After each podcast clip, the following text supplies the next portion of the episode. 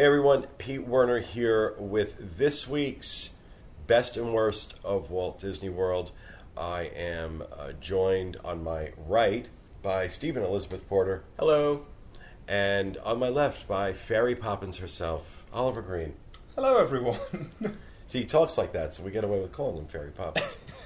um, and uh, obviously, we are not in the studio. This month, our best and worst are coming from the Royal Assante Presidential Suite at Disney's Animal Kingdom Lodge. Um, there's a long story as to why that is. I'm not going to get into it. Just go with it. Okay? So, today, what we're going to talk about, actually, this month, what we're going to be talking about are the five best ways to navigate the theme parks during busier times of the year. We're recording this right now during the Christmas season. But this applies to Christmas, spring break, uh, summertime, you name it. Pretty much any time now at Walt Disney World is a busy time. So this week we're going to focus on the five best ways to navigate the Magic Kingdom during busy uh, busy times of the year. Uh, we're going to start with the first and probably the most obvious one of the of the group, which is work the fast pass system. And it's never more important we can we can all argue whether or not fast passes are, you know, the new fast pass system is a good thing or a bad thing. It is what it is, and it's what you have to work with. So you get three fast passes that you can book uh, in advance, and then once those three are used, you can go back and get one additional mm-hmm. one. Uh, hard to do, honestly, mm-hmm. hard to do during busy times because usually by the time you use your three fast passes, there's not much remaining for the rest of the day. So, saying that, I was just speaking from personal experience. This is something that I've I love since they've included this. The whole uh, you can have more fast passes. On the amount of times I've been in the park on very busy days, and I've looked on the uh, my Disney Experience app, and I've seen attractions like uh, Barnstormer on there. Which again, these aren't uh, huge e-ticket attractions, but they're still very very popular. So um, you know, if you're able to snap up a Barnstormer Fast Pass for that time, that immediate time, so there's no wait, you're literally just going on your phone and snapping it up straight away, and then you get in line and you walk by these people that are waiting in a 40 minute line, and these these Fast Passes available, and nobody's bothered to look. So they are there. You've just got to check and see what is available. To be honest, so I think what's important with this too, especially on high crowd days, is trying to get your Fast Pass scheduled a little bit earlier so that once you do use like if you schedule it and try to spread them out throughout the day um, like you said there probably is not going to be much or anything left especially in later hours of the day.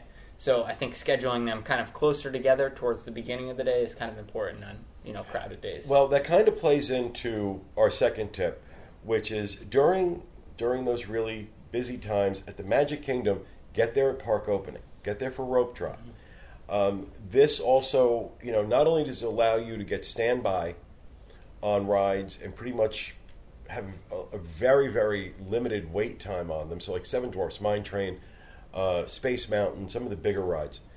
But uh, also, if you are scheduling your fast passes for the early part of the day, get there at park opening, do some standby, um, utilize your fast passes, and then let's say in the afternoon when the park is going to be at its peak, and this is especially important in the summer when the temperatures are north of 315 degrees.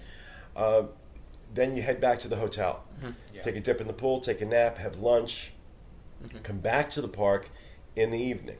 Mm-hmm. Um, so it's this uh, uh is also kind of ties in. We'll, we'll move on to in a second, but that also ties into one of our other strategies for making the most out of busy season. But back to rope drop, uh, I think what people don't really understand is that not only do you get on the first attraction right away because you know you're just literally walking right on, but even the first two or three, even on days when the crowd's going to be busy, the lines haven't caught up because the attraction's still loading for the first maybe yeah. half hour of the mm-hmm. day. So you know the, tra- the they're still loading, so you're not going to get those long, long lines until the peak hour. So you know the, that rope drop period of a half hour after opening is just so important to get. You can get three or four big attractions done. Yeah, you can. It's it's very like there's so many attractions out there that people will not even be able to get fast passes for, such as Seven Dwarfs Mine Train. You know, mm-hmm. that's the one everyone wants right now. And I always think that getting there at rope drop is like the fourth guaranteed fast pass. So obviously you can book Mm. three. You get there for rope drop and you go and run to an attraction that you don't have a fast pass for, you're going to get on. You're going to get on very very fast. Yeah. So you know, just you're guaranteeing yourself four big attractions throughout the day if you're going to get there early, if not more. So getting making that extra effort and I know it's hard, you're on vacation, you know, but getting making that extra effort to get out of bed to get there early for rope drop. And when we say get there early, we don't mean get there if the park opens at 9, get there at 9. No, no. You've got to get there at like 8:40. You've got to be there ready to go.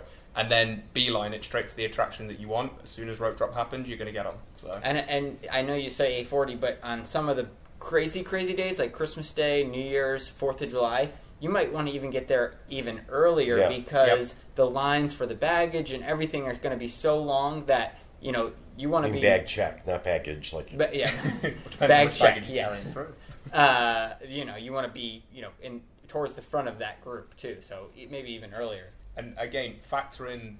We're talking Magic Kingdom right now. Factor in the time it takes on a very busy day, even before the park's open, to get from the transportation ticket center to that main entrance. You know, it can sometimes take you know up to 40 minutes to an hour if you've got to wait for a few monorails, a few ferry boats to go through before you get on there. So Right.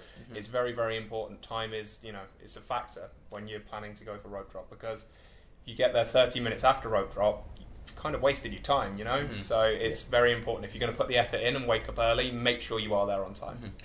Eh, you know, on the, on the busiest of days, plan to be at the gate, at the gate, not the transportation and ticket center, one hour before the park officially opens. Yeah. So, if the park opens at nine, you want to be at the gate at eight o'clock. So that means you're going to want to get to the transportation and ticket center around seven, seven Give yourself time to get through security and deal with the lines that tend to form for the. Although at that hour of the morning, you're going to be pretty good as far as the ferry and the monorail goes. Yeah. It's not going to be crazy. Get there a little bit later. I've seen it get insane.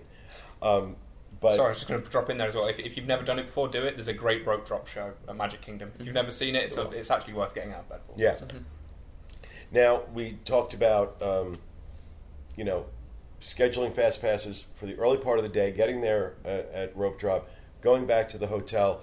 This can also play into our next tip, which is uh, utilize if you are if you're traveling during a season when they're doing special events, special parties at the Magic Kingdom, utilize that. So we're talking about specifically Mickey's Not So Scary Halloween Party and Mickey's Very Merry Christmas Party. Uh, now, yeah, you're going to spend another seventy plus dollars per person. First of all, parties are awesome. Um, lots of extras, limited crowds. So that crazy crowd that was there during the day, not so much at night.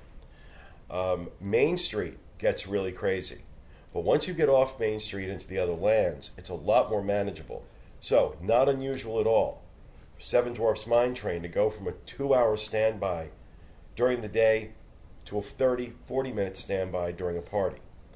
Uh, same is true with Pirates of the Caribbean, uh, Haunted Mansion, Space Mountain. A lot of times, these are short waits or no waits. so you can get a lot more done for that $70. Plus, you get to see the special parade and the special fireworks that go off.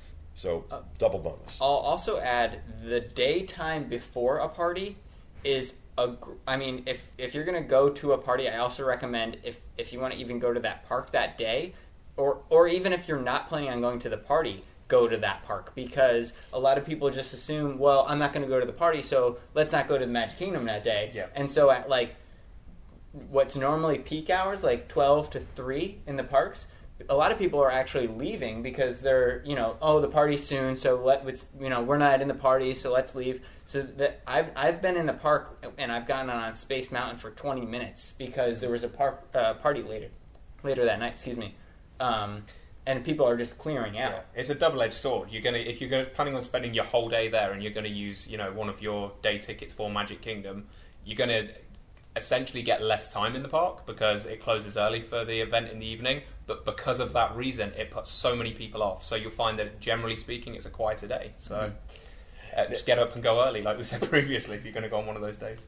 Now, one of the other tips we have for busy times at the Magic Kingdom uh, that don't necessarily apply to the other parks is take advantage of some of the historically uh, short wait rides.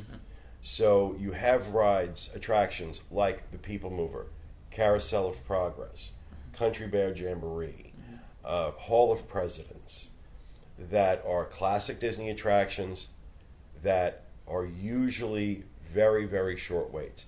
Not often are you going to see a wait time of 40 minutes for Carousel of Progress. Do you ever see? No, I mean I worked on the Carousel Progress, and even on the Fourth of July, people get in the first show. I mean, even on the busiest, busiest days, you, I've never ever working there saw someone say, I uh, have to tell them you're going to have to watch. And that." especially, especially if we're talking about warmer times of the year, when you're talking about Carousel of Progress, when you're talking about a Hall of Presidents mm-hmm. in particular, um, these are longer shows. Mm-hmm. You're seated in a theater with air conditioning, mm-hmm. Um, so it's a nice way to cool off as well.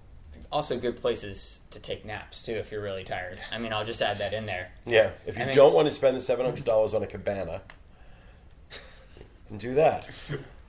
We won't, we won't go there. Um, and uh, finally, um, you know, let's say you're not doing the part, the party's not available, um, and you have decided to be at the park in the evening.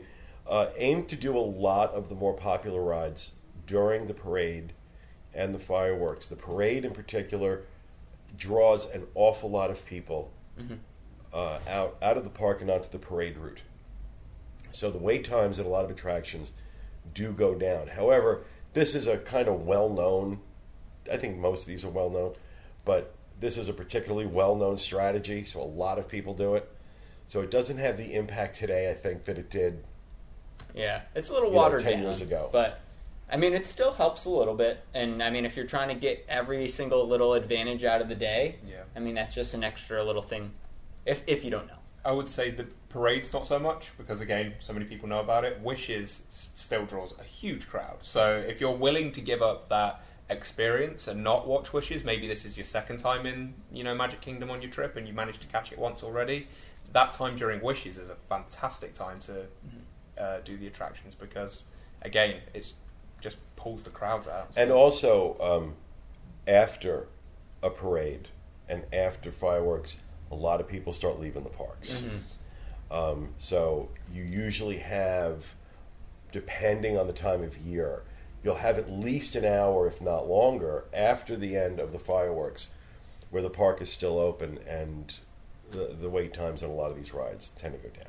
So, recapping again, our five tips for getting the most out of the Magic Kingdom, navigating the Magic Kingdom during busy times, work that fast pass system, be there at park opening, take advantage of any days with specialty events, special events like the Halloween or Christmas parties. Um, don't overlook the rides with historically low wait times, and try and do the popular rides uh, during fireworks and parades. So that will do it for this week's episode. We hope you enjoyed it. We'll be back with you. We'll be back with you again next week with another edition of the best and worst of Walt Disney World from the Royal Assante Suite at Disney's Animal Kingdom Lodge. Have a great week.